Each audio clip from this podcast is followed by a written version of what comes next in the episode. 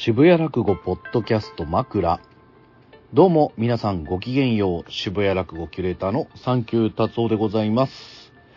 えー、9月入りました。まだ暑いっすね。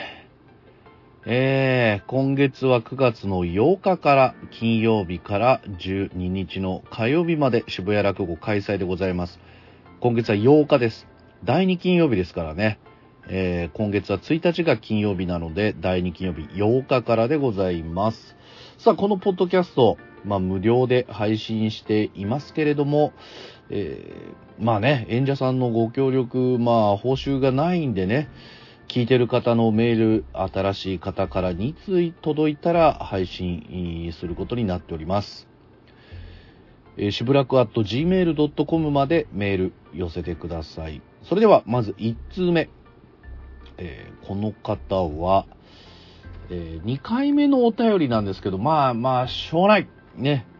えっ、と、女子大生、えー260回の配信でお便りを読んだ、読んでいただいた女子大生です。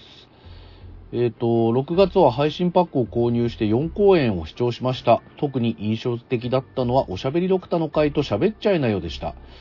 その時のお便りフォームからもお送りしましたが、六田さんが動いてお話しされているのを拝見するのは初めてで、写真から想像していたよりもイケメンで上品な感じだったのが驚きでした。ちょうどコロナになって暇だったこともあり、アーカイブを何度も見てしまいました。喋っちゃいなよではそれぞれキャラの濃い5人の方の落語を堪能できました。特に好きだったのは桂し桂新兵衛さんの机にラケットを置かれたいです。昭和の香りがするこじれた妄想が最高でした。えーまあ、配信パックを買ったことで今まで知らなかった落語家さんの落語を見ることができ良い機会になりました、えー他の回にもね来てくださったということも書いてございます。ありがとうございます、えー8月現地には行けなさそうなのでまた配信パックを買ってみようと思います。信じられないほど暑い日が続きますが皆様お体に気をつけてお過ごしください。ということで、えいただきました。ありがとうございます。7月の末にいただきましたね。ありがとうございます。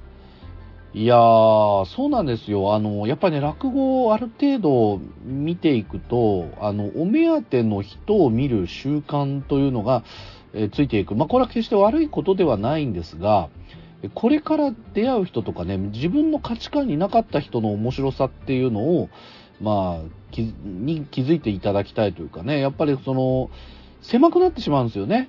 あの、ストライクゾーンが。えでも、本当に演芸を愛するのであれば、ストライクゾーンを広くしていった方が面白いんですよ。だから僕もね、昔学生時代には、あの、持ち時間15分しかない寄せにね、よく行っている人とかちょっとよくわかんなかったんですけど、今にして思えば、あの、そういう方々って定点観測で、あの、入り好みせずに全部見るというのをやっていたんですよね。で、あ、今までこの人苦手だなと思ってたんだけど、こんないいとこもあるんだなとか、あ、この人知らなかったけど面白そうだなっていうように、また新たな自分のこうストライクゾーンをね、広げていって、あの、どんな演者さんが来ても楽しめるような、こと、まあ、楽しみ方。これがやっぱプロのお客さんなんだなっていうふうに、今にして思えばわかります。ええまあ、なので寄席はとっても大事なんですけれども、まあ、そんな私も、あの、こう言ってますが、先月ちょっと寄席の出番を、あの、抜く、まあ、抜くっていうのは、あの、飛ばしてしまうことなんですけれども、まあ、世間で言ってしまえば、あの、仕事が入ってるのに仕事に行き忘れたっていう、とんでもないことしでかしまして、まあこれ、あのーもうデジタルタトゥーとしてね、あの 残ってしまってね、もう社会的制裁をものすごい受けたんですけれども、あのそうなんですよ。で、そういうことがあって、まあ、ちょうど劇場着いた頃にはですね、僕の相方の折島一平と、あの、なぜか僕らの前に出て、残っていた浅田二世先生というね、記述のマジックの、あの、師匠が、えーっと、一緒に舞台に立っているっていう、よくわからない光景を見ましてね。あの、普段の漫才より、受けてました。はい。あの、お客さんこういうトラブル大好きなんでね。でもこれも、やっぱ寄せ行かないとこういうことないだろうなっていう、まあ自分で言ってらせはないですけど、別にわざと演出したわけじゃないんですけれども、何よりも寄せをこう優先してきたのにね、やっぱスケジュール帳でも確認していたのに忘れるっていう、もうなんか自分が怖いです、本当に。年を取る。怖いですね。えーどの仕事よりも優先していたんですけれどもね、すいません。といったわけで、あのー実はですね、このロクタの、おしゃべりロクタの会の、あのまあ、今月9月ね、あの写楽祭という落語協会のお祭りがあったという話あるので、一同さんとペヤング売りますというお話あったと思うんですけれども、実は私もね、あの、ちょっと顔出しまして、というのも、まあ、この時、あの、僕の代わりにステージに立った浅田二世先生のお店の手伝いを、まあ、頼まれまして、もう絶対断れないじゃないですか、これ。断れないやつなんで、あのーまあ、ギブアンドテイクですよね。えーで、そんな、あの、浅田先生はですね、まあ、朝早くに、まあ、合流したんですけれども、あのーお昼の寄せの掛け持ちがあって、ほとんどブースにいないっていうね、あの、謎の時間でしたね。えーで、私が、まあ、朝早くから、あの、マジックの手ほどきを受けて、販売するっていう、よくわからない時間を過ごしましたけれども。えーまあ、そんな、こんな、あもうある、まあ、寄せ芸人の世界ということでございますかね。さあ、今日は、そんな、あ柳家六太さん、おしゃべり六太の会、お待たせいたしました。いや、そうなんですよ。結構ね、やっぱりあのーこういう写楽祭みたいなところ行くと、ポッドキャスト聞いてますとかね、メールするんでおしゃべりロクターの会配信してくださいとか、いろんな声を聞きます。いや、メールしてくれよっていう話なんですけれども、あのまあ、やっぱりね、待っている方がいる。まあ、これはね、やっぱ9月は9日土曜日の夜おしゃべりロクターの会ありますけれども、そちらの方にも来ていただきたいということで、えー配信いたします。で、今回ね、まあ、7月まだ配信してないんですけれども、もう時期的にも8月のおしゃべりロクタの回を、まあ、先に配信したいなと思っております。えっ、と、この8月の回はですね、まあ、また暑い日だったんですけれども、えー、六田さん、どんなお話、まあ、長い枕と落語一席やってくださったのか、楽しみに聞いてください。どうぞ。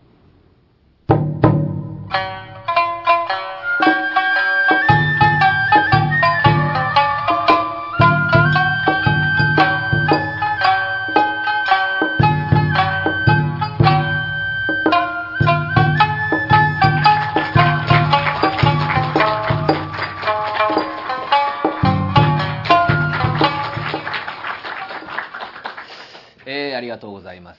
えーっと、あのーアンケート、いつもありがとうございます。えーっとね、なんかあの、ロクちゃんちょっと聞いてよっていうコーナーにいろいろこう質問いただいたりして、あんまり返してなかったんですけど、えーちょっとね、返そうかな。あのーラップね、めちゃくちゃ褒めてくれてるんですけど、あのーちょっとね、非常に言いにくいことが一個あって、曲は作ってないんですよね。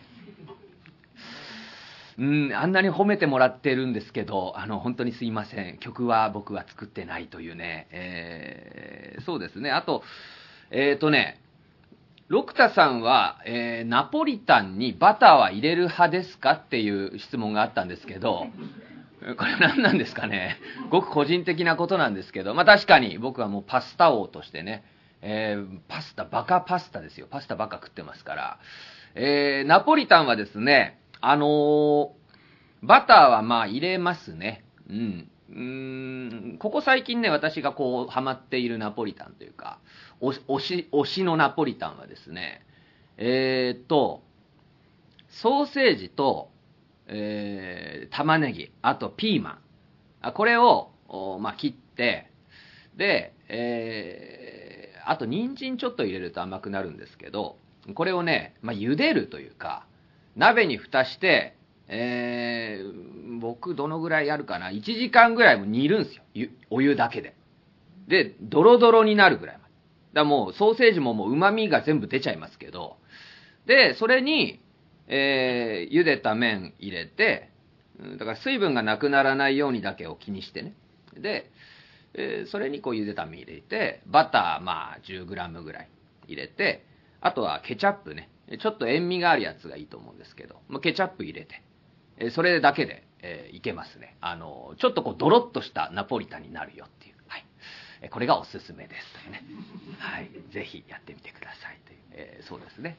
ああと、あれですね、あのー、前回のアンケートで、えー、前回ね、あの、沖縄の園子さんっていう、あの、本当異常な女性の話を しまして、えー、家がゴミ屋敷の女性なんですけど、えー、その方のエピソードを聞いて、えー、私は元気が出ましたっていう方がいらっしゃいました。えー、あの、園子さん聞いてるかわかんないですけど、あなたの異常性で元気が出てます。異常な会場です。えー、ゴミ屋敷のパティシエさんのお話をしたんですけどね。えー、一応ね、だから、あのー、前回、あのー、まあ、パティシエで、ゴミ屋敷でっていうね、なんかこう、やっぱりこう、店の影響にもなるかもしれないから、俺一応許可取ったんですよ。あの、連絡して、えー、その子さん、えー、その子さんの話をちょっとしようと思ってます。えー、まあ、家がゴミ屋敷である。えー、それから株2台持ってるとか。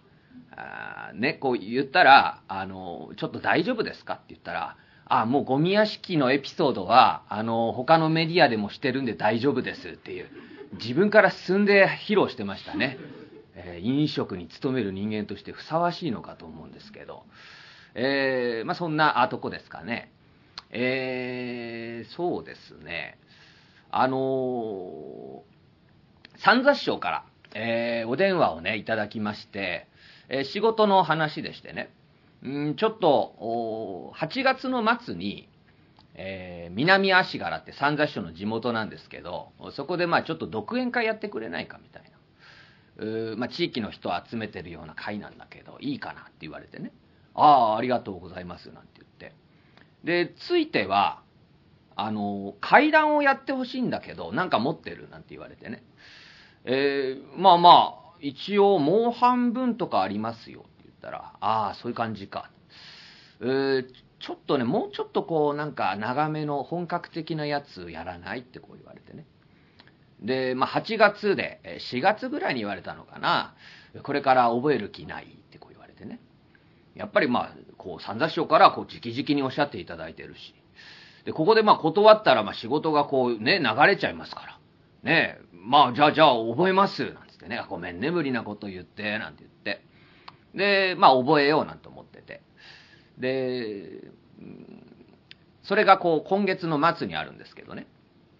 で、そこでこういきなりネタおろしやると、まあ初めての場所だし、ちょっと閉じっちゃうから、今月の頭にエコタで会があるんで、あったんで、そこでこうネタおろしをしようと思って、で、先月しばらく終わりぐらいから覚えようと思って、こう覚え出したんですよ。で、僕はあの、豊志賀、豊志賀っていう落語をこう覚えようつってね。えー、なんだっけ、正式名称は。えー、神経重ねが淵、豊志賀の詩ですね。うん。で、これね、あのー、僕、今まで一回も聞いたことなかったんですよ。うん。階段というもの、そして豊志賀というもの。ま、誰かがやってんなぐらいでね、聞いて。で、いざ覚えようと思って、で、雲助師匠に教わる。まあ、CD で覚えてなんて言われてね。で、雲助師匠のこう CD を、まあ、聞いたんですよ。めっちゃ怖くて。めっちゃ怖えと思って。もうさ、書き起こし、パソコンで書き起こすのが、もうすごい全然進まないの。どうなるの？これみたいな。嘘でしょ？おひさの顔が、どうなっちゃうの？みたいな。えー、怖いみたいな。もうさ、怖くて。すごい嫌で。なんで俺怖いのやんなきゃいけないの？でさ、あのー、ほんと知らなかったんだけど、長いのよ。50分ぐらいあんの。マジでしんどくて。なんで、怖くて嫌なもので、さらに長いものを覚えなきゃいけないんだろうと思って。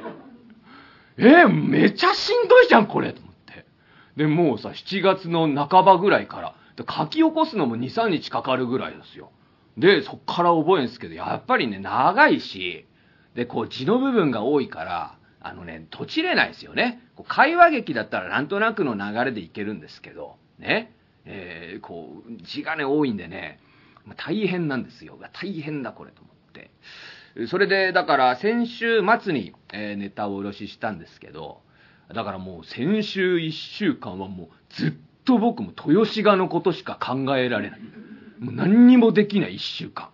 で、もうどんどん追い込まれてきてね、あのー、普段僕歩くの嫌いなんで歩かないんですけど、歩きながらまあ稽古をするときはするんで、だからもう追い込まれてるから。先週ね、今まで全く歩かないのに、え急に1日2万歩歩いたんですよ。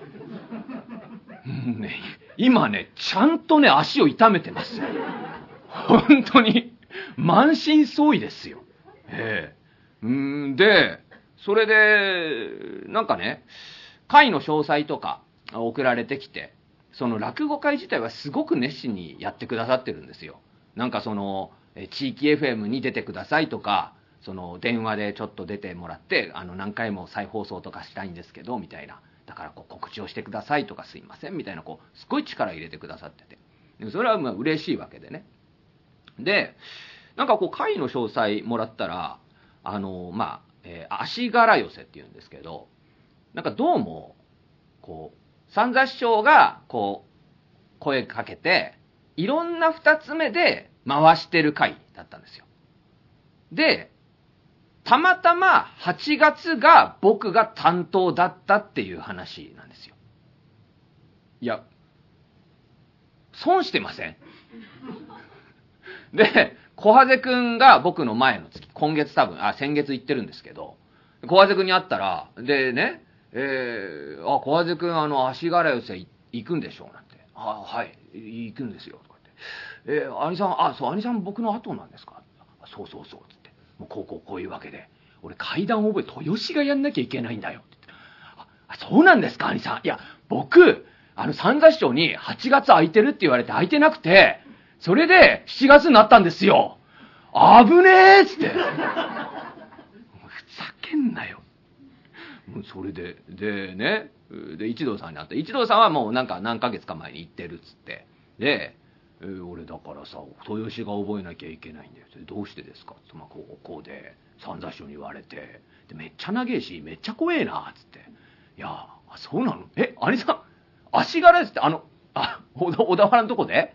あれあそこで階階段豊洲がやるんすか？兄さん。兄さんあれ本当にもうあの辺の地域のおじいちゃんおばあちゃんが150とか200ぐらいいてもう落語のラの字も知らないような、もうちょっと言ったらもう笑っちゃうよみたいな、すっごい大きなおじいちゃんおばあちゃんたちだから、あれ豊洲がやるお客さんじゃないですよもうとんだ外れくじですよ。本当に。やばい、それ事故りますよ。つって。ええー、もう、なんか階段やるよりも俺もうすでに怖いですからね。なんだろうと思いながらね。えー、まあ、そうですね。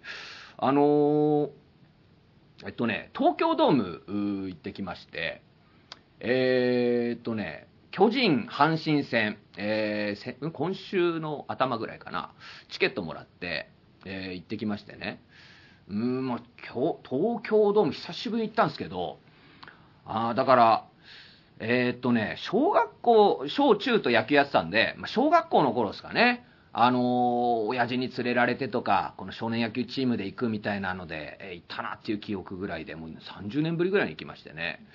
えー、だから行って、えー、僕の前の席が、この少年野球の、うん、こう格好したね、えー、子供たちがずらっといて、チームの人たちなんでしょうね。えー、だから、何ですかね、あのね、これ、少年野球の格好してるのを見て思い出したんですよ。うん。うわ、なんかあ、俺もこれやったなと思って。何ですかね？俺ね、その当時も思ったんですよ。なんで、この巨人の試合を見に来たのに、僕はこの自分のクラブチームの野球の格好をしてくるんだろうなって思ったんですよ。小学校の僕は。意味がわかんなくて。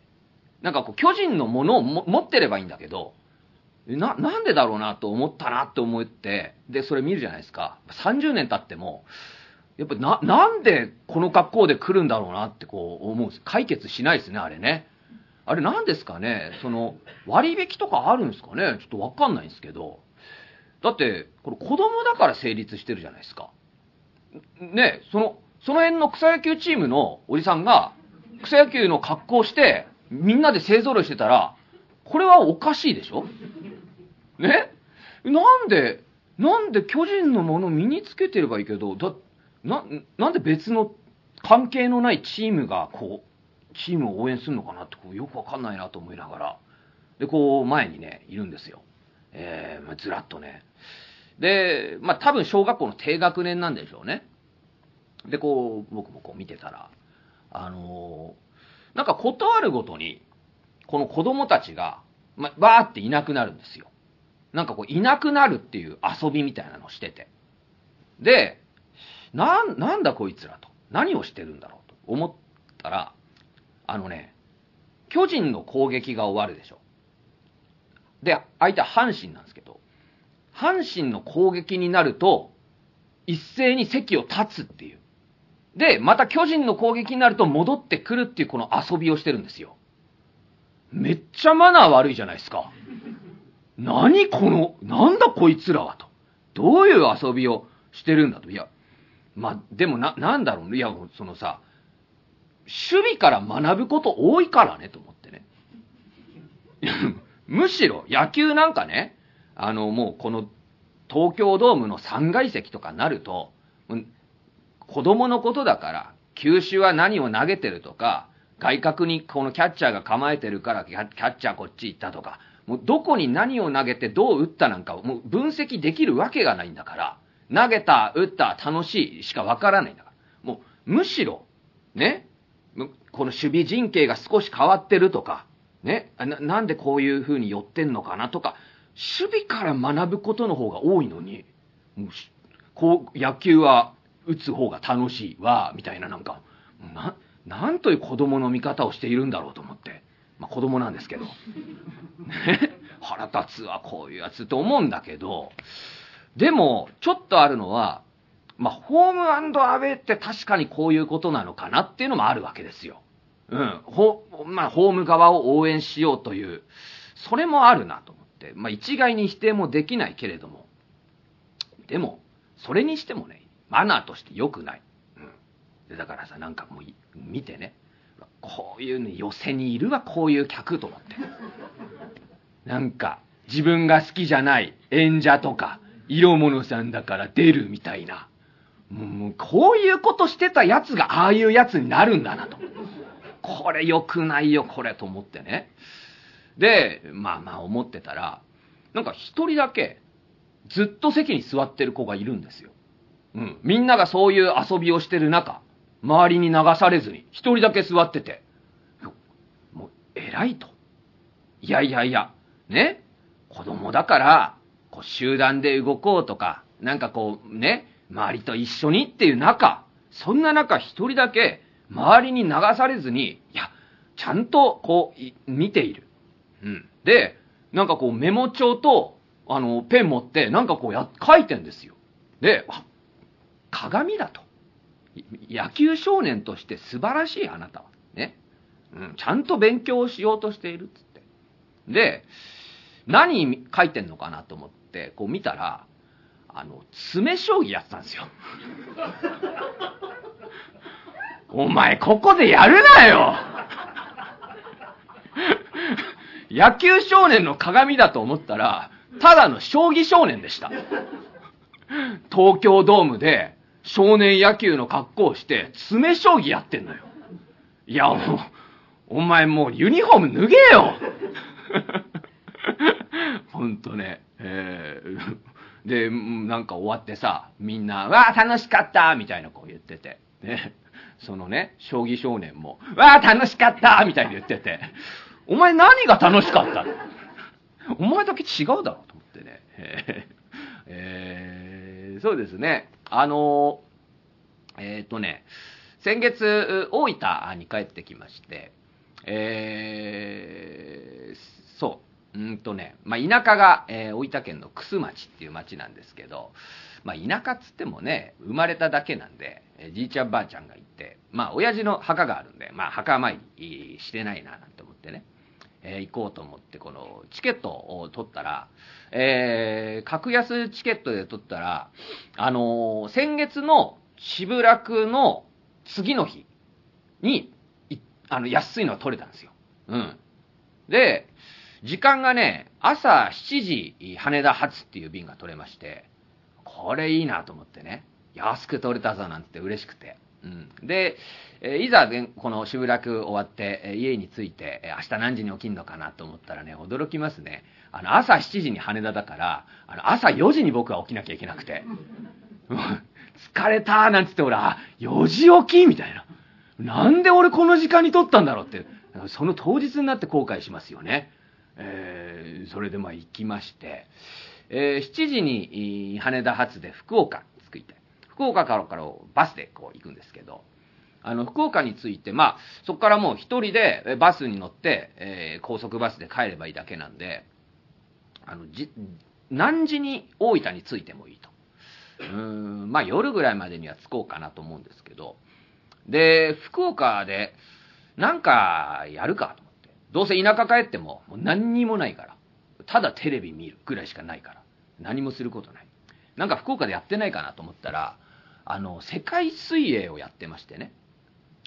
で、こう、街中にポスターとかがあって、で、えっとね、なんかこう、ま、街歩いてると、ジャージ着た外国人、お背の高い外国人とかがいっぱいいるんですよ。で、なんだろうなと思って、このジャージの背中見たら、あの、何？カナダとか書いてるんですよ。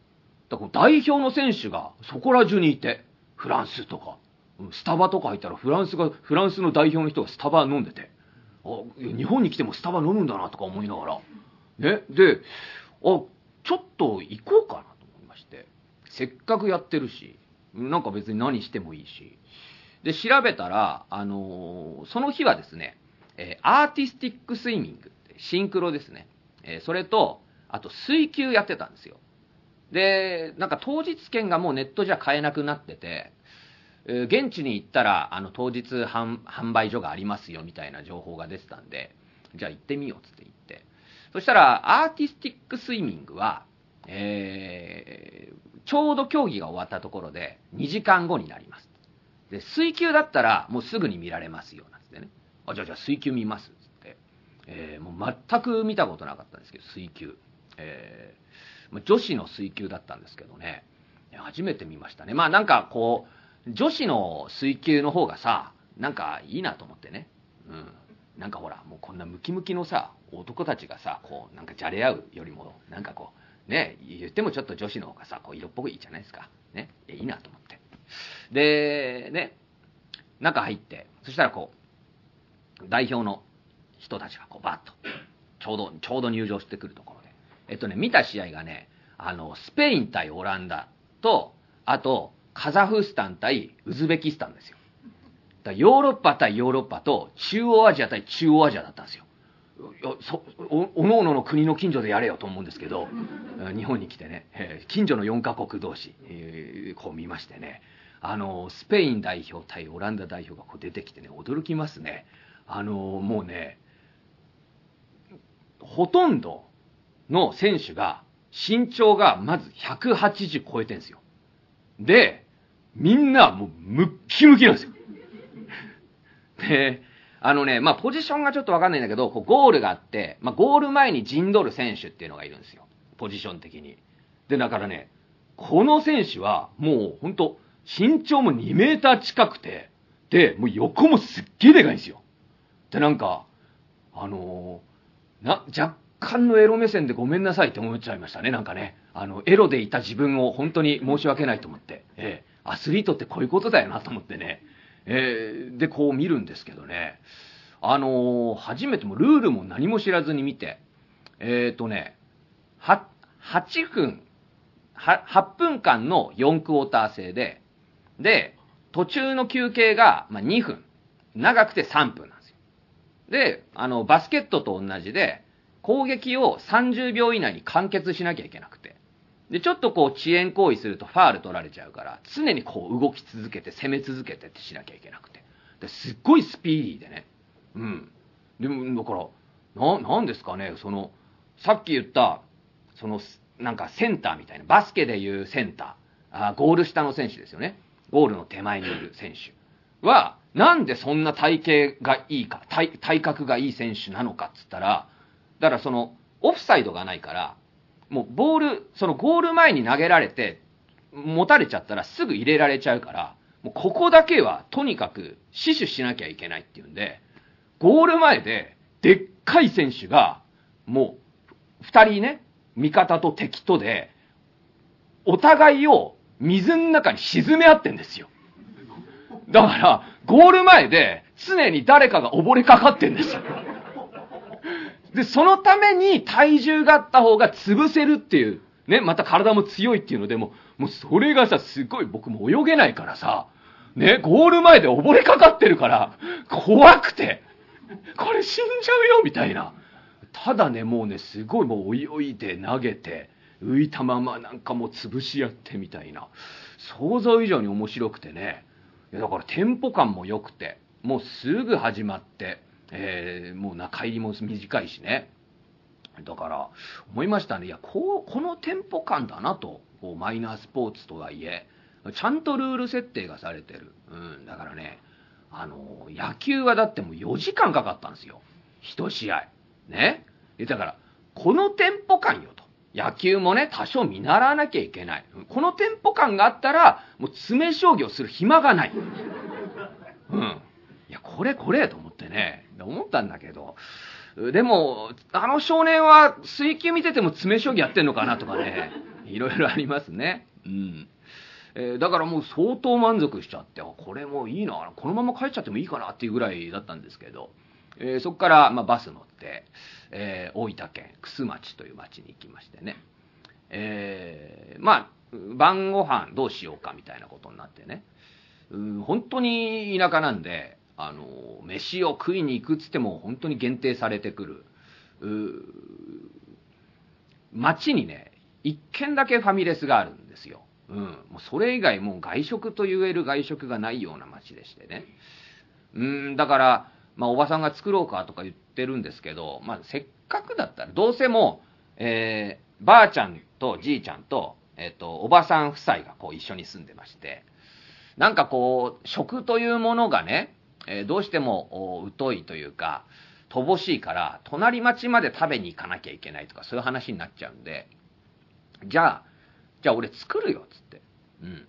で、パスタだったら俺作れっから作ってあげるよっ、つってね。で、パスタとか食べるっつったら食べないって言うから、じゃあじゃあ作ろうっつってね。で、作ったんですよ。えっとね、えー、めんつゆと、うんと、昆布茶ですね。え、これ大体かければ、あの、和風になりますから、それで作りまして、で、おばさんにね、こう出したら、おばさんが食べて、チュン、美味しいあ、そう。あんた作ったのこれうん、そうそうそう。おばちゃん、こんな美味しいパスタ、作、食べたことない。あ、あんたが作るって言うから、驚、あんた作ったのこれつって。そうそうそう。あ、それね、あの、柚子胡椒とかね、え、入れるとね、あの、塩味が足りなかったら柚子胡椒とか入れるとね、あの、よりいいよ。そこで調整して、柚子胡椒入れる。柚子胡椒入れたら、美味しいっつって。めちゃくちゃ喜んでくれて。純粋だから、こんな美味しいパスタ食べたことないって。え、ね、喜んでくれて。いや、あら、もう驚いた、おばちゃん。いや、あんたさ、なんか落語家になるって言ってね、ずっとさ、お母さんと暮らしてて、もうさ、もうずっと親元にいて、おばちゃんはもうどうなるのかと思ってたけど、もうあんた、こんな美味しいパスタ作れるの知らなかった。もうおばちゃんあんたのこと見直した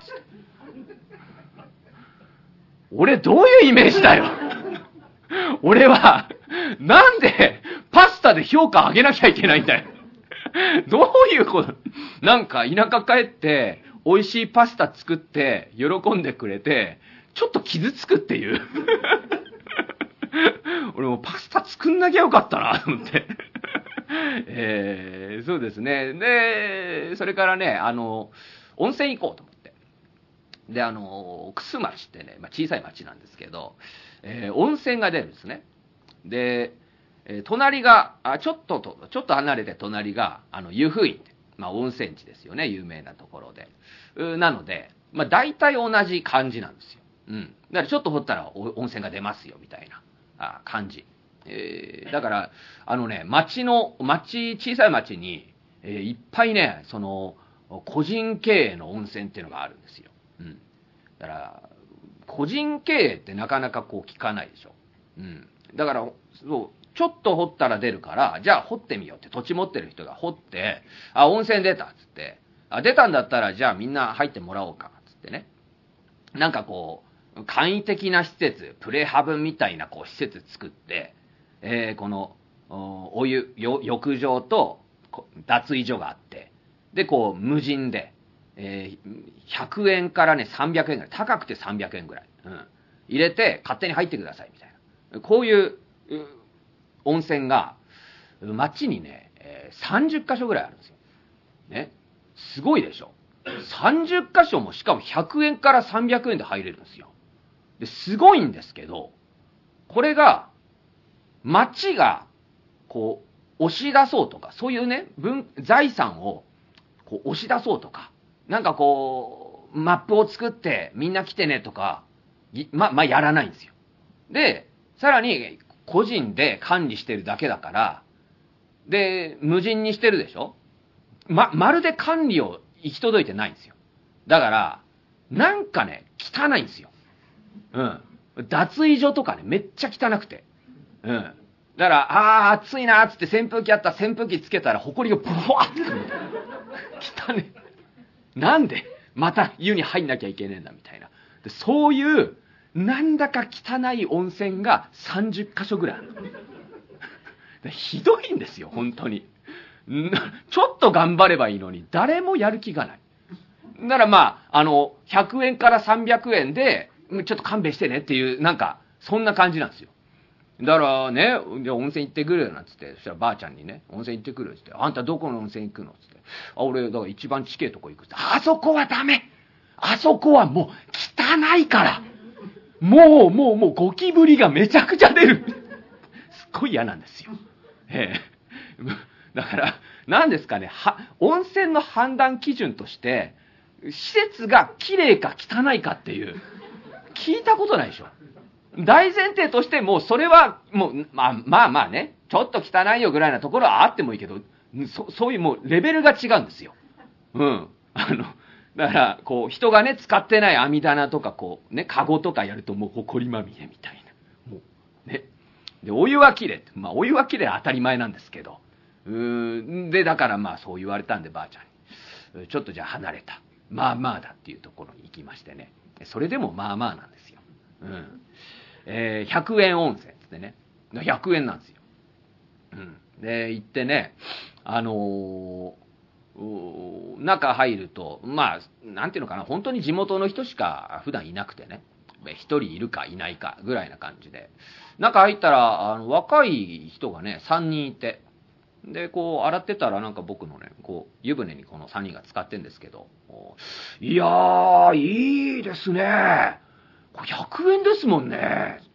そうなんだよね。なんで100円なんだろうね。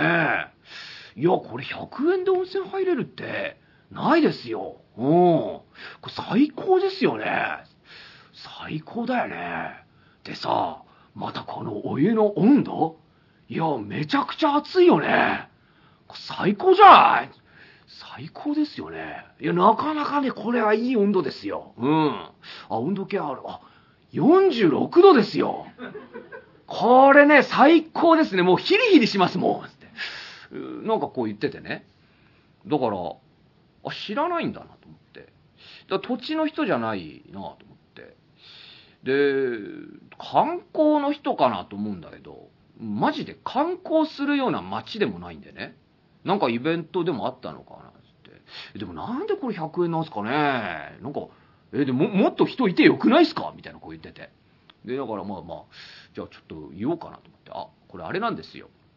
なんかこう、町で管理してるとかじゃなくて、もうここの土地の人がここにお湯掘って出たから、まあまあ、管理もそんなしないけど、100円で適当に入ってくれみたいな、そういう感じなんですよ。あ、そういうことなんですか？ええあ、お、土地の人ですか？いや、違うんですけど、あの、今日、あの、帰省して、えー帰ってきて、えーここに来たんですけど、だから、あだからまあ、その、お湯の温度とかも、その、ぬるいところもあれば、こうやって熱いところもあって、誰も、誰もこう調整しなかったりするんですよ。そうなんですか。えーでも、このお湯の温度最高ですもんね、みたいな。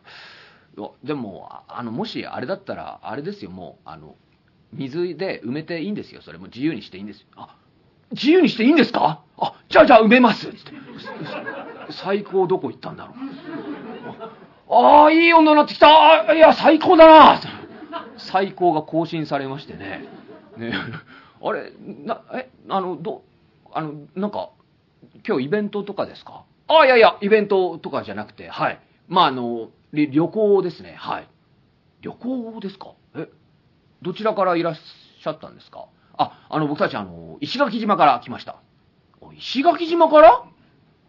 え、石垣島から、え、ここに来たんですか？はい。まあ、来ました。え、ここをめがけて来たんですか？まあ、まあ一応そういう感じですね。はい。あのー今日福岡空港着いて、で、あの、湯布院に行こうかなって、こう3人で言ってて、まあ、決めてなくて、宿とか取ってなくて、で、湯布院行こうかなってこう言ってて、それで、えーどうしようかなって言って、で、まあまあ、あのー何時に行っても、まあ宿も別に取れるだろうし、いいかなと思ってて、じゃあちょっと福岡でなんかやるって言って、それで見たら、なんか街中に世界水泳ってあって、で、世界水泳行っちゃうってなったんですけど、いや、ちょっと逆に、逆にもう、湯布院行っちゃわねってなって、それで、まあ、あの、世界水泳見ないで、こう、湯布院行きのバス乗ったんですよ。ええ。それで、湯布院行きのバス乗ってて、なんかこう3人で、いや、逆に、手前で降りちゃうねってなって、それで、手前で降りました。逆ってなんすか？え？世界水泳見ようと思って、え、福岡来てここ来たんですか？僕もそうなんですよ。え？お兄さんもそうなんですか？あ、で、僕は、あの、逆に、あの、世界水泳見ようと思って、水球見たんですよ。え見たんすか？水球？え、水球どんな感じですか？いや、水球、マジでめちゃめちゃ面白いです。いや、ほんと見た方がいいです。水球面白いんですか？見たかったなぁ見ればいいじゃん。えじゃあ結構早めに着いて、で、もうこの楠町に来たんすか？はい。それでまあ、あのもう宿をネットで予約して、えー取れて、それで、あの、早くに着いて、で、ホテルに荷物預けて、で、ホテルの人に、まあ、なんかこの辺で、なんか観光とか、するこ、するところってありますか？って言ったら、何もないですって言われて、だから3人で河原散歩してました。最高ですね。最高ですか？そう、そうでしょうね。ええいや、でも、でも、こ、ここ100円なんで、これマジで最高っすよ。ええこんなんないっすも、マジで。ああ、まあそうですね。え、これなんかあれなんですか？ここういうのが結構あるんですか？この街は。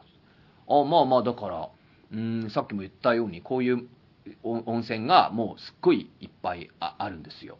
でも、もう街も PR しないし、個人で管理してるだけなんで、なんか看板とか縦札とかもないんで、なんかこう、急に、なんかプレハブとか掘ったて小屋っぽい小屋があるなって思ったら、あ、あ、温泉かっていうような温泉が、こう無数に乱立してるんで、だから多分30箇所って言ってるんですけど、町の人たちも、本当に自分が行く温泉しか知らなくて、情報がまるでない、この謎の町なんですよ。そうなんですか。はい。で、それをもっと温泉があって、宿があって、じゃあ観光地化しようってしたのが湯布院なんですよ。で、あそこ行くと、だから、あの、まあ、有名な宿が2つぐらいあるんですけど、その別荘って言われるような別荘になってるような。えーで、そういうのがあったり、で、もうちょっとこう見やすくして、えーこうホテルをいっぱい作ってとか、あるいはあの、近隣湖っていう湖があるんで、朝はそういう霧とかが出て、すっごい景観がいいですよ。あ、それが湯布院なんすか？うーわ湯布院行きてえな だから、行けばいいじゃないですか。なんでここに来てんですか？いやでも、まあまあ、逆にまあいいいいなと思って、それもなんかいいなと思ってて、はい。河原めちゃめちゃ良かったですから、はい。で、ああれなんですか、この辺なんかあの、あの、なんかこう、繁華街みたいなところってあるんですか？繁華街ですか？はい、なんかこう、飲み屋街みたいな。繁華街は、まあ、ないですね。繁華街ないんすか？マジで？うわなんかいいっすね。最高ではないな。はいな、ないですね。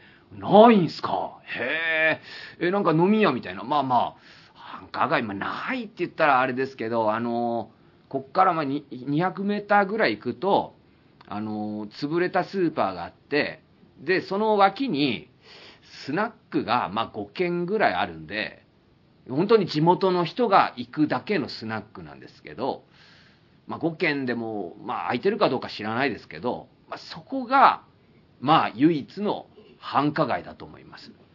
おおスナック5軒あんすか？あいいっすね。ええあ、そうなんだ。はい。まあ、そんな感じですね。ええあ、そうなんだ。いや、でも行ってみよう。あ、でもなんかお兄さんに会えて、なんかこう、湯布院今度、いや、マジで今度湯布院行こうって思いました。まあまあ、はい。そもそも行った方が良かったと思うんですけど、いや、でも明日とか時間あったら、あの、行った方がいいんじゃないですか？もう近所ですし。いや、あの、もう明日には僕たち石垣島帰るんで、ここでこの旅終わり？こんな汚ね100円の温泉入って、終わりっすか？はい。いや、でもお兄さんになんかいいこと聞いたんで、今度はマジで湯布院行こうと思います。あはい。ぜひ行ってくださいよ。うん。湯布院の方が絶対いいんで、はい。あの、もう、逆にはもう行かない方がいいと思います。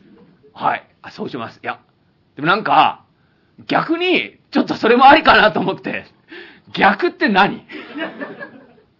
えーそんなね、謎の人たちと出会いましてね、えーそんな7月でございましてね、えー今日はですね、えちょっとシリアスなお話で、えお付き合いいただこうかなと思いまして、え日本は神の国だなんてことを申しまして、八百万という800万あるんだそうですが、いい方に、いい方の神様、あーこれは悪い方の神様おりまして、いい方の神様になりますと、天照大神という、これは大層立派な神様もおるんですが、えー悪い神様、あーこれはいろいろおりまして、えーあまりこの、う付き合い、えーなさると、これはよろしくないようでございまして、おっか、今げったい、どうしたい？お金は？借りられたかい？ダメだ。ダメだじゃないよ、この人は。どうするんだい、5両来る、5両のお金ぐらいが都合つかなくって。え、うん、都合つかなかったらね、もううち入れてやんないんだよ。って言うんで。冗談じゃねえよ、まったくよ。え？ああ、こんな夜遅くになってな、金の工面なんかできやしねえってんだよ、まったくな。ああ、やっちゃったな、まったくよ。ええどうにもしようがねえな。ああ、なんだい？雪降ってきたな。え？今自分雪なんか降る時期じゃねえんだけどな。うん。大きな桜だね。え？また散りやがるな、おい。どうしてま、昼の桜ってのは陽気でいいがね。えー夜の桜ってのは陰気でいけねえね、まったくよ。はああ嫌になっちまうな、まったくよ。ああ死んじまおうかな。うん。そうだい。死には苦労することはねえんだ。うん。そうだな。死んじまおう。うん。うん。だけどね、どうやって死ねばいいんだろうな。ああ。いや、俺は今まで死んだことはねえからな。うん。どうやって死ねばいいんだろうな。ああ死に方がわからねえんだ。ああ、できるだけ楽に死にてえね。うん。どうしたもんかな。教えてやろうか。なんだおめえは。なんだおめえは。俺か。俺は死神だ。おめえのせいだな。俺は今まで生きてて死のだなんてバカなまね、これっぱかしだって考えたことなかった。心当たり来たら急にその気になっちまった。え？おめえのせいだな。向こう行け そんなに怖がるな。どうだい？おめえ、金に困っているようだがな。俺と金儲けをしねえか。何を言ってんだい？俺は死神の手下なんだ。やりたかねえや。そうじゃねえ。いいか。医者をやってみねえか。医者？医者だってよ。俺はだって薬の盛り方も、脈の取り方も知りやしねえ。そんなことはどうでもいい。今他の者には見えねえがな。おめえにだけは死神が見えるようにしてやった。だからこれからおめえが病人のところ行って、その病人の枕元か足元を見てみろ。必ず死神が座っている。その死神が枕元にいるときにゃ、こらダメだ。もう寿命が尽きている。死神が足元にいるときにゃ、なんとかなるよ。これから俺が言う呪文をよく覚えておけ。いいか？他の者には言っちゃいけねえ。アジャラカモクレンキューライス、テケレッツのパ。これをやられると俺たち死神はその場にいることができねえ。死神がいなくなりゃ病人はケロリと治っちまう。どうだい？やってみねえか？なんだい？え？アジャラカモクレンキューライステケレッツのパ。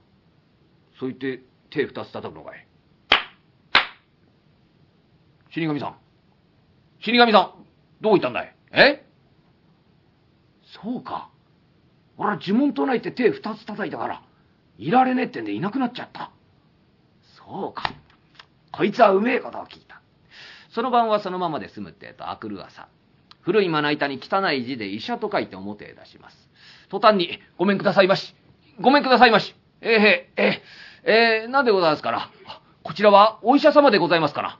え え、出来たてほやほやでございますから。ええ、ええ、医者でございますんで、手前だもの主人、どうか一つ見ていただきたいのでございます。おお、そうですか。ええ、それじゃあちょいとお供をいたしましょう。行って病間に入ってみる。死神が足元に座っている。閉めた。はい。え？いや、今、閉めたとおっしゃいました。あ、いやいや、ええ、襖を閉めたんでございます。ええ、これは、だいぶ長いんでございますか？ええ、もう長患いでございまして、ええ、いろんな先生に見ていただいたんでございますが、一向によくなりませんで、えどうか一つ見ていただきたい、ええ、直していただきたいのでございますが。おお、そうですか。ええ、これね、私ならもうすぐにでも直しますがね。さようですか。あ、ぜひともお願いをしたい。ああ、これはね、ちょいと薬代が高くつくんですよ。ええ。5両かかるんですが、いかがでございましょう？5両、5両でしたら、す。ぐにでもお支払いできます。ので。おお、そうです。か。ええ、それじゃあね、ええ、そうしましょう。ええ、ちょ、ちょいとね、ええ、お前さん方、あ、隣の部屋、ええ、隣の部屋行って、ええ、あのね、襖、ちゃんと閉めてくださいよ。うん。こっち、み、見たらいけねえんだ。ええ、覗いちゃいけねえ。え、覗くってやとね、目の玉指突っ込んでかき回しちゃんだから。えいいいかいえ、こっち見ねえようにしてもらって。アジャラカ木蓮旧来してケレッツのパオ。呪文を唱えるってえと死神がさっと消えて病人が起き上がる。旦那様は、は、もうよろしいんでございますか？ええええもうすっかり治りましたんでね。ええあの、五両、ちょいといただいて帰りましょう。金を懐に入れて家に帰ってくる。また途端に、ごめんくださいまし。こちら、お医者様と伺ってやってまいりましたが、いらっしゃいますか？ええまた来たね、おい。ええありがてえね。ええええ医者でござんすよ。ど、どうぞこっち上がってくださいな。あ、どうなさいましたかな。手前どもの主人、どうか直していただきたいのでございます。おお、そうですか。ええそれじゃあちょいとお供をいたしましょう。行って病間に入ってみる。死神が足元に座っている。呪文を唱えるってえと死神がせっと消えて病人が起き上がる。こいつはうめえことを聞いたってんで、その晩でございます。ごめんくださいまし。ごめんくださいまし。ええまた来た。生涯繁盛ってんだね。ええ、なんでございますかな。どうぞお上がりになって。手前は、越後屋伝兵衛のところのものでございます。越後屋伝兵衛？越後屋伝兵衛ってな、あの、江戸で一番の金持ちの。ああ、さいでござんすか。え、一体どうしましたかな？手前どもの主人。どうか一つ、直していただきたい。さようですか。ええそれじゃあ、ちょいと、お供いたしましょう。行って病間に入ってみる。死神が枕元に座っている。ああ、ほらダメだ。ええほらね、どうにも寿命が尽きてますな。ええどうぞおお諦めになってくださいな。そんなことおっしゃらずに。ええ手前でも主人に死なれると大層困るのでございます。どうか、どうか少しでも長生きさせていただきたい。いや、それはね、気持ちはわかるんだが。ええあれはもう寿命が尽きてるんで。ええどうぞお諦めになってください。そんなことをおっしゃらずに、いかがでございましょう。直していただきますれば。お礼に千両差し上げます。千両千両と申しますと、ただいまの1億円ぐらいの価値でございますんで、千両？千両？いや、そら、千両欲しいんだけどさ、えー、千両そら欲しいんだけど、いや、そらね、これ、もうダメなんだい。寿命が尽きてんだい。どうぞ、お諦めになってください。そんなことおっしゃらずに、もう大層困るのでございます。いかがでございましょう？え、二千両で。二千両？二千両ありゃな。そら、いや、どうか一つ、どうか、おお諦めになってください。そんなことおっしゃらずに。おかみさんも大層心配してなさるのでございます。いかがでございましょう？三千両で。三千両三千両ありゃな。生涯楽できるんだい。えー、いや、と、とにかく、それはもうダメなんだよ。これは寿命が尽きてんだから。ほら、気がつかなかった。いいかい？お前さん、ちょいとこっち来て。隣の部屋、えー、隣の部屋来てもらって、すま、閉めてね。うん、いいかい？えー、これからね、私の言うことを聞いてくださいよ。えー、このうちでもってね、気の利いた力の強い若えし、4人ばかし揃えられますか？もうもう、4人でも、10人でも、いやいや、4人で結構。うん。うん、それからね、その4人をここへ呼んできてもらって、えー、布団の四隅に4人を座らせて、私がね、まあ、合図かなんかしますから、ええー、え、膝かなんかこう、叩きますんでね、えー、叩いた途端に布団をくるりっと回してもらいたい。わかるかい？えあ枕元だったところが足元。足元だったところが枕元。これ、回しすぎちゃいけねえ。え、これ大変なことになっちゃうから。いいかい？それじゃあ、その4人ここへ呼んできてもらって、えちょいと稽古をいたしましょう。これからみっちりと稽古をいたしまして、もうよかろうってんで布団の四隅に4人を座らせる。うーん。だんだんと夜にかかってまいりますと、そら死神の目が乱々と輝いてまいりまして、そのたんびに病人は、ああという苦しみを。今ここで死なれちゃ元も子もない。なんとか頑張ってくれと思っております。うちに、だんだん夜も知らんでまいりまして、昼中へかかってまいりますと死神も早々に頑張っていられません。こっくり、こっくりと、居眠りを始め。ここだな、と思いましたんで、4人に目配せをしておきまして、膝をポーンと叩いた途端に、布団をくるりっと回すと、あしゃらか木蓮旧来敵列のバカ呪文を唱えたから死神がもう驚いたのなんだ。ギャーってといなくなっちまう。後のところはもういつもの通り、病人が起き上がりまして、旦那様はもうよろしいんでございますか？ええもうすっかり治りましたから。ええうまくいきましたんでね。ええあの、お、お金、ええええとにかく忘れねえように。ええまあ、三千両もらってもあれですから。ええそのところからね、まあ、百両の金、ええちょいともらっておきましょう。百両の金を懐に入れて、帰りがけに料理屋へ入る。一杯引っ掛けていい心持ちになって、その帰る道すがらでございまして。ありがてえね、どうにもね。ええー、ええー、あの死神の驚きよってのはねえねおい。えー、ギャーってやったな。やい。バカ野郎。おお死神さんああ、いやいや、えー、ゆんべはいいことを教えていただきまして、えー、どうもありがとうございます。えー、おかげで、えー、稼がせていただいてますんで。その恩のある俺に、さっきはなんであんなことをしやがった？あれ、死神さんだったんすか？あ、いやいや、みんな同じような格好してますから。えー、まだ違った方々、どどうもあいすみません。えー、もうもう、もうやりませんから。えー、一つご勘弁を。おめえのせいで俺は給料半分にされちまった。まあいい。俺についてこい。変な、勘弁してやれよ。え？変な、いや、また足どっか連れてって吊るし上げようってんでしょ？えー、もう、もう、もうやりませんから。ね。ええー、この通り勘弁してくださいよ。えー、どうも、あいすいません。いいから来い。おう。逃げたって無駄だ。どこまででも追っかけてやる。ほれ。あんなか、兵れ。あんなか。な、なんだよ、これ。地べたのところへ、穴って。石段？石段が続いてますね。な、なんだよ、これ。気味悪いな。なあ、勘弁してくださいよ。いいから、兵れ。育児のねえ野郎だ。俺、この杖つかまれ。いいか。しっかりつかまれよ。離すんじゃねえぞ。行くぞ。あれさっさと降りろ。あれどんどん降りろ。あれさっさと降りろ。早く。降りねえかちょっと危ねえ危ねえ危ねえ。危ねえってんだよ。ほらほら。だから、下見えねえんだからね。だ、だ、危ねえ危ねえってんだよ。なんだよ、こら。なんだよ、こら。地べたの底へ。ろうそく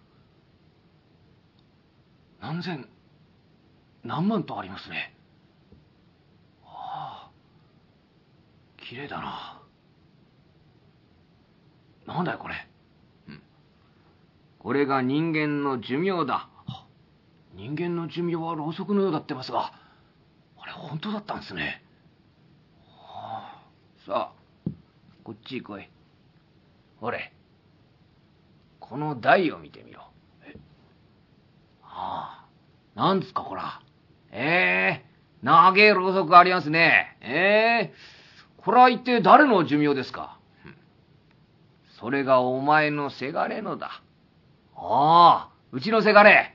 へえ、いい野郎、長生きですね。ええ、威勢よく燃えてますよ、こら。ええその隣はこれ、ええ、一体誰のですか？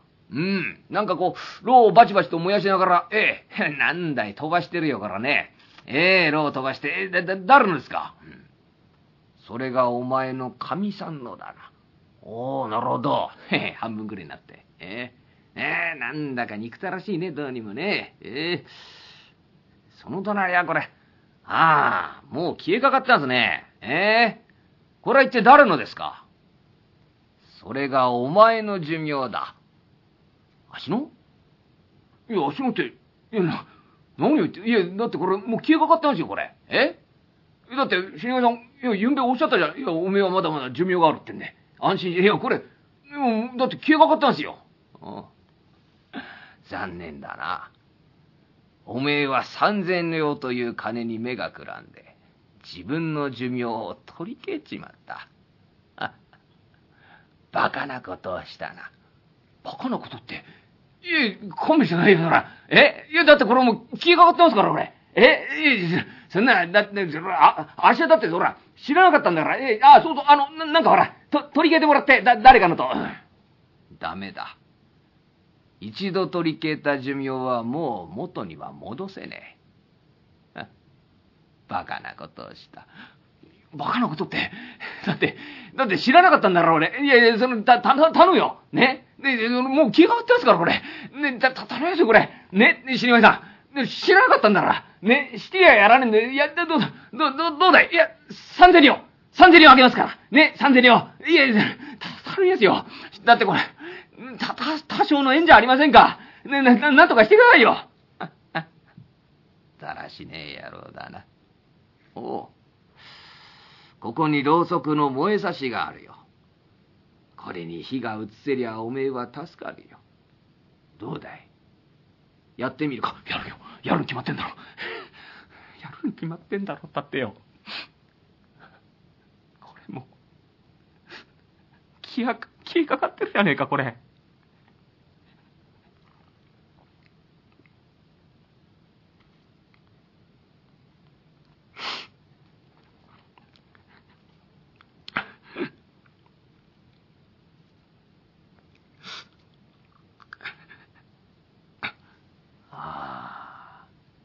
火が消えるぞ。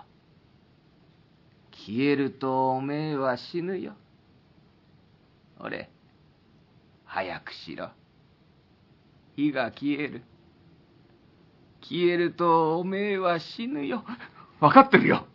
わかってるけど、こんなじゃもう、どうにもならねえよ。ああ、火が消える。消えるとおめえは死ぬよ。ほれ、早くしろ。早くしねえと火が消える。消えるとおめえは死ぬよ。あれ早くしろ早くしねえと火が消える消えるとおめえは死ぬよわかってるよわかってるけどわかってるけどこんちゃも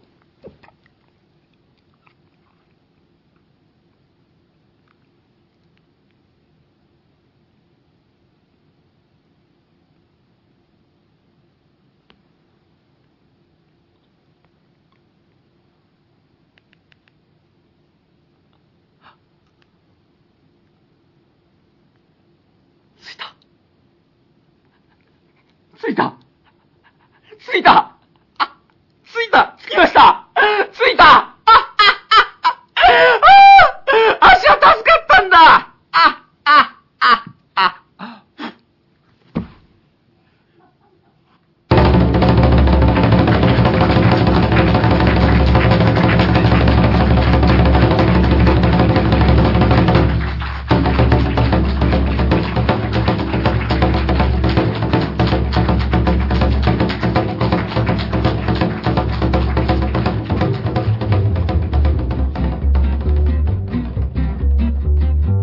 ただきました柳家六太さん8月のおしゃべり六太の回でございました、えー長い枕。ね皆さんだったらどんなタイトルつけるでしょうか。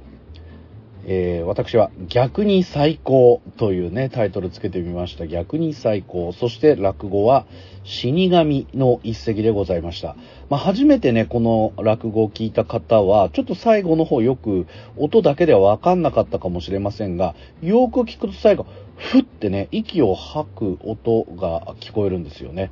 これはあのろうそくがついた後に、えついたのを見て死神がその火を消すっそして消された側はその場で倒れ込むというところで下げなんですよね。えー死神というお話で、最後は登場人物が亡くなるところで終わるというお話なんですが、えーなぜこの話かと言いますと、あのー8月というのは、この、実は死神というお話も作った、まあ、落語界においては神の名、三遊亭延長という、まあ、あ落語中高の祖と呼ばれているような、えーまあ、どえらい師匠がいたんですけれども、その延長の亡くなったのが8月の11日。えーこの件でですね、まあ8月は延長ものが結構かかることがあるんですよね。この死神というお話は、まあ、イタリアの、まあ、古いお話が、まあ、現代となっているようなお話なんですけれども、やっぱ当時のね、延長というのは、えっと、天保年間生まれの1900年没ですから、えっと、まあ、明治時代の人というよりは、江戸から明治初期にかけての人っていうイメージですかね。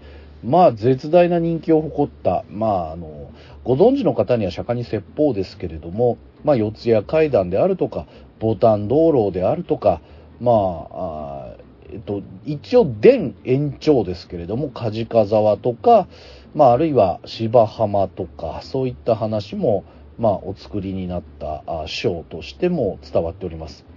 まあ、伝というのは、まあ、実際本人が作ったかどうか別として、えーまあ、その後、延長が作ったものとして、まあ、歌舞伎で上演されたりとかね、やっぱそれだけキャッチコピーに使われるくらいの名人だった。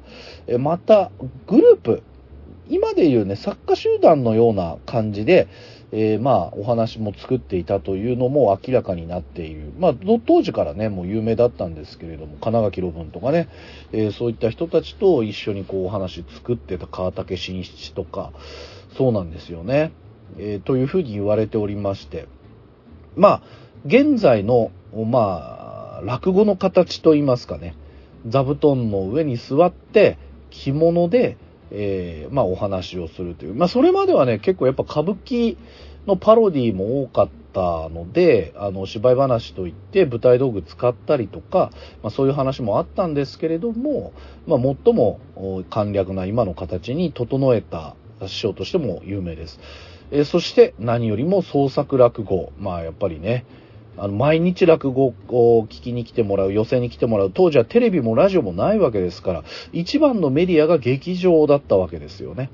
で、その劇場に足を運んでもらうために連続もののお話を作ったりとかね、塩原助のような、まあ、あの、ちょっと講談とかでもね、戦えるような、あの、連続ものを作ったりとか、えー、まあ、もっと言うと、まあ、もう本当に子供の時から天才の名を欲しいままにしていた師匠なので、この延長という人は、あの、まあ、ここでもね、松之丞時代の現白山先生がおっしゃってましたが、やっぱとにかくいじめにあって、自分の師匠からも、まあ、自分がやりそうなネタを先にやられてしまってやるネタがなくなるという、いろんな人からやりそうなネタを潰されてってやるものがないという、でそういう時に鳥で一番最後にあかる時に創作落語を作っていれば誰からも、まあ、いじめられずに済むだろうということで、まあ、創作にも力を入れた師匠でございました。まあ、本当にこの延長という名前は絶大ですね。巨大な存在です。弟子もいっぱい育ちました。あまあ、今に残る名前も結構ありましてね、まあ、実際院長のお父さん、立花屋円太郎という人だったんですけれども、まあ、弟子にも円太郎という人いますし、えー、実際今も立花屋円太郎師匠いらっしゃいますよね。えー、まあ、と、その他にもね、炎症でありますとかね、もう、本当に、まあ最近、三遊、円楽一門会で復活したのと、ポンタとかね、あの、すごくこう、園長が愛した名前としても有名ですけれども、まあ、そんな人も生み出しました。で、この死神の下げというのは、いろんな師匠がいろんなやり方をしてるんですよね。あの、つかずにそのまま、あ暗転のような形で終わるということもありますし、え自分でろうそくを持って外に出てって明るいところに出たら、ふって自分で消してしまうという、まあこれ、立川志の輔師匠のバージョンですけれども、まあいろんなやり方があって、明るくやる人もいれば、暗くじんとりとやる人もいますし、まあいろんなパターンの死神ありますから、この死神の聞き比べだけでも、あの、もう十分楽しめる落語なんじゃないかなと思いますね。えー、といったわけで、9月は9日の土曜日の8時、皆さんおしゃべりロクタの会に集合してください。配信もございます。えー、ぜひよろしくお願いいたしますね。さあ、そしてもう一通メールお読みしましょう。初めてお便り差し上げます。ラジオネーム、河内のゆきんこと申します。毎月の配信ありがとうございます。いつも楽しく拝聴しています。私は30代女性でシステム関係の仕事に従事しています。いつもこちらのポッドキャストはお客様に訪問して作業する際、移動の行き帰りに聞いています。嬉しいですね。この移動の行き帰り、視界は奪わない音声メディアの良さですよね。最高の楽しみ方だと思います。えー、達夫中終わり。えー、訪問先の現場には、最寄り駅から徒歩で30分以上、バスなしのところが多く、えー、週に2回以上ある訪問時にその月の配信を何度も繰り返し聞いては暑さ寒さや足の疲れを癒してもらっています。本当にありがとうございます、えー、達夫中。いやマジでありがとうございます。いやこんなにこんなに愛してくださってる方がいるんであればもっとちゃんと毎週配信したいです。えー、もうね、週に2回、もこの暑い中も30分以上とこ歩いて行かれるんですね。えー、で、その月の配信を何度も繰り返し聞いているという、心が痛みますけれども、まあそんな方にもちょっと生活の癒しに落語がなってるっていうのがとっても嬉しいです。私が渋谷落語を知ったのは、ポッドキャスト引用にて話題に上がっていたことがきっかけでした。あ、これ私が出てるポッドキャストですね。それからポッドキャストで検索し渋谷落語を聞くようになりましたが、なかなか寄せにまで足を運ぶことはないままの状態でした。申し訳ありません。寄せに行くことになんとなくためらっていたのは、ちょうどコロナ禍になった直後から、医療現場への訪問作業が増えたこともありますが、寄せにも興味あるけど、ポッドキャストを聞くまでは公立図書館に置いてある CD でぐらいしか落語聞いたことなかったし、ある程度の素養がないと楽しめないのでは自分が未熟なくせにつまらないなんて思ってしまったらどうしようと、そういったことを言い訳にして二の足を踏んでいました。これよくありますね。あの、自分が未熟なのにつまんないなんて思ったらどうしようっていう、やっぱつまんないって思った時に自分を責めるっていう。これってお笑いの時絶対ないじゃないですか。我々漫才やってて、そういう風に言われたことないんで、あの、どんだけ、どんだけお笑いってお客さんに土下座してんだっていう話だと思うんですけれども、古典芸能ってね、こういうとこありますよね。でも、落語もお笑いもフラットに、あの、げ、まあ、当たり前に、あの、ちゃんと、高校卒業している人であれば、当たり前にですよ、その人並みにちゃんと勉強した人であれば、絶対わかるようになってます。えー、あの、単位が足らないとかね、あのう、っかり卒業したとかっていう人はちょっと難しいところもあるかもしれないですけれども、えー、この大学全入時代にね、あの高校卒業ちゃんとしている人であれば聞くことができるんじゃないかなと思いますけれども、えー、達夫中央あり。えー、しかし数年前に YouTube チャンネル、有林堂しか知らない世界にて、寄せ演芸専門誌の世界と題して東京カーラ版が紹介されており、その中で渋谷落語の紹介がありました。いや、嬉しいね。東京カラバンを紹介していた有林堂書店員の人が渋谷落語のことを、初心者でも入りやすいような面白いところを美味しい感じにパッケージしてくれて、ホームページやチラシも丁寧に作ってくれている、入り口にぜひお勧めしたいというふうに語っているのを聞いて、今まで身構えすぎていたのかも。マナーは守りつつもエンタメの一つとして聞きに行くという気持ちでもいいのかもしれないと思うようになりました。うん。なお、その番組のプロデューサーも東京から版がきっかけで渋谷落語に行き、立花や文蔵師匠にドハマりしたとのことでした。いや、いいですね。文蔵師匠最高なんです。文蔵師匠をポッドキャストで流さないのは、生で見るのが最高すぎて、ちょ音だけでは伝わらない魅力がめちゃくちゃある師匠なんで、ぜひ文蔵師匠生で見ていただきたいですね。今の訪問作業の多い状況も、あと数ヶ月で一段落つく予定となりましたので、こう今年中に渋谷のユーロスペースに直接足を運ぶことを楽しみに、日々の仕事に生活に健康維持に励みたいと思います。これからさらに暑くなる季節、どうぞ安城なさってください。あ、関西の方ですね。えー、ありがとうございます。えー、配信きっかけの2通のうちの1通として交換で貢献できれば幸いです。ということでメールいただきました。河内のゆきんこさん、ありがとうございます。いや、嬉しい。嬉しいメールですよ。こういうことですよね。本当にありがとうございます。えー、といったあ感じでね、まあ配信でもロクターの回見られます。おしゃべりロクターの回、えー、土曜の8時です。で、あの、渋谷落語は、あのまず、アーカイブというか、あの、配信のダンピングをいたしませんので、えっと、まあ、これは他の回と、あの、比較するわけではなくて、うちはこういう方針ですということなんですね。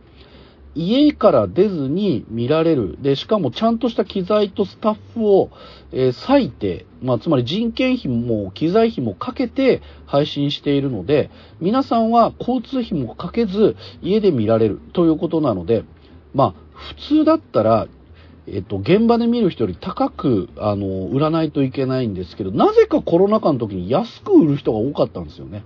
それはちょっとおかしいので、あの、安くするとね、またもっと安くしろとかね、ただで見せろとかね、あの、アーカイブ期間1ヶ月とかにしろとかね、もうむちゃくちゃなことを言う人がすごく多いんですけれども、あの、渋谷落語別に iPhone とかね、あの、そういうものでお手軽に配信しているわけではないので、えー、どんな環境の人でも見られるように、あの、しっかり機材と人件費を割いておりますので、あの、入場料、あの、劇場観覧と同じ価格で、えー、販売しております。配信チケットはね、夕方の回とおしゃべり6タの回、えー、1時間公演ですね。配信パックで全公演見られることができます。えー、さらに、えっ、と、そこから、んとね、実はこの9月、えっとね、無料、YouTube 無料生配信というのをやります。9月の8日。まあ、これはニュースサイトとかにも出てますが、えー、このポッドキャストでも物議を醸している三遊亭青森さんが、えー、鳥を取るという、えー、9月の8日、こちらの方で、えー、YouTube 生配信、渋谷落語公式 YouTube がございますんで、ぜひフォローしていただきたいんですが、え、こちらの方で配信をいたしますので、そちらの方もお楽しみいただければと思います。えー、といったわけで、まあ、いろいろね、劇場で観覧するなり、ポッドキャストで聞くなり、まあ、配信楽しんでいただくとか、いろんな方法でこの渋谷落語を知っていただきたいと思いますので、まあ、ぜひ皆さんも渋谷落語これからも追いかけてください。えー、まあ、ツイッター、あるいはホームページ、えー、まあ、僕はもう X は絶対呼びません。あの、どんなに X ってなっても、あの URL がツイッターのままなんで、これはもうツイッターですよ。だってツイッター .com なんだもん。あと、なんで、あの、サービス提供側が提供し、あの、こう呼んでっていうものにみんな従うのが不思議ですね。こういう名称っていうのは、ユーザーが、あの、みんなが使っていくべき、みんなが使ってるものを選択していくべきなんで、今は僕はまだツイッターって呼びます。まあ、公式ツイッター、そしてホームページなどを確認して、あの、渋谷落語、ぜひね、情報をフォローしていただいて、また足を運んでいただければと思います。というのもですね、あの、渋谷落語はもう予算の関係で今、チラシをほとんど作っておりません。ウェブでのみ展開するビジュアルイメージのみになっております。まあ、コロナもあって、チラシの挟み込みもできないですし、あとあの、落語会にチラシを挟むことをもうすでにやめているので、あの、お芝居の公演とかそういうところに入れてるんですよね。あの、落語ファンの取り合いあんましたくないんで、あの、渋谷落語から入っていろんな落語会に行けば、もう渋谷落語に来れば逆に言うと、他の落語会のチラシいっぱいありますから、あの、そこで情報を追いかけていただければなと思っております。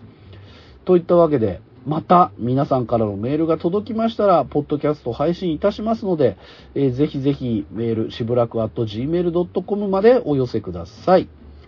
えー、まあ、繰り返しになりますが、9月の8日から12日まで皆さんのご来場、そしてご視聴、心よりお待ち申し上げております。渋谷落語キュレーター、サンキュー達夫でした。ごきげんよう。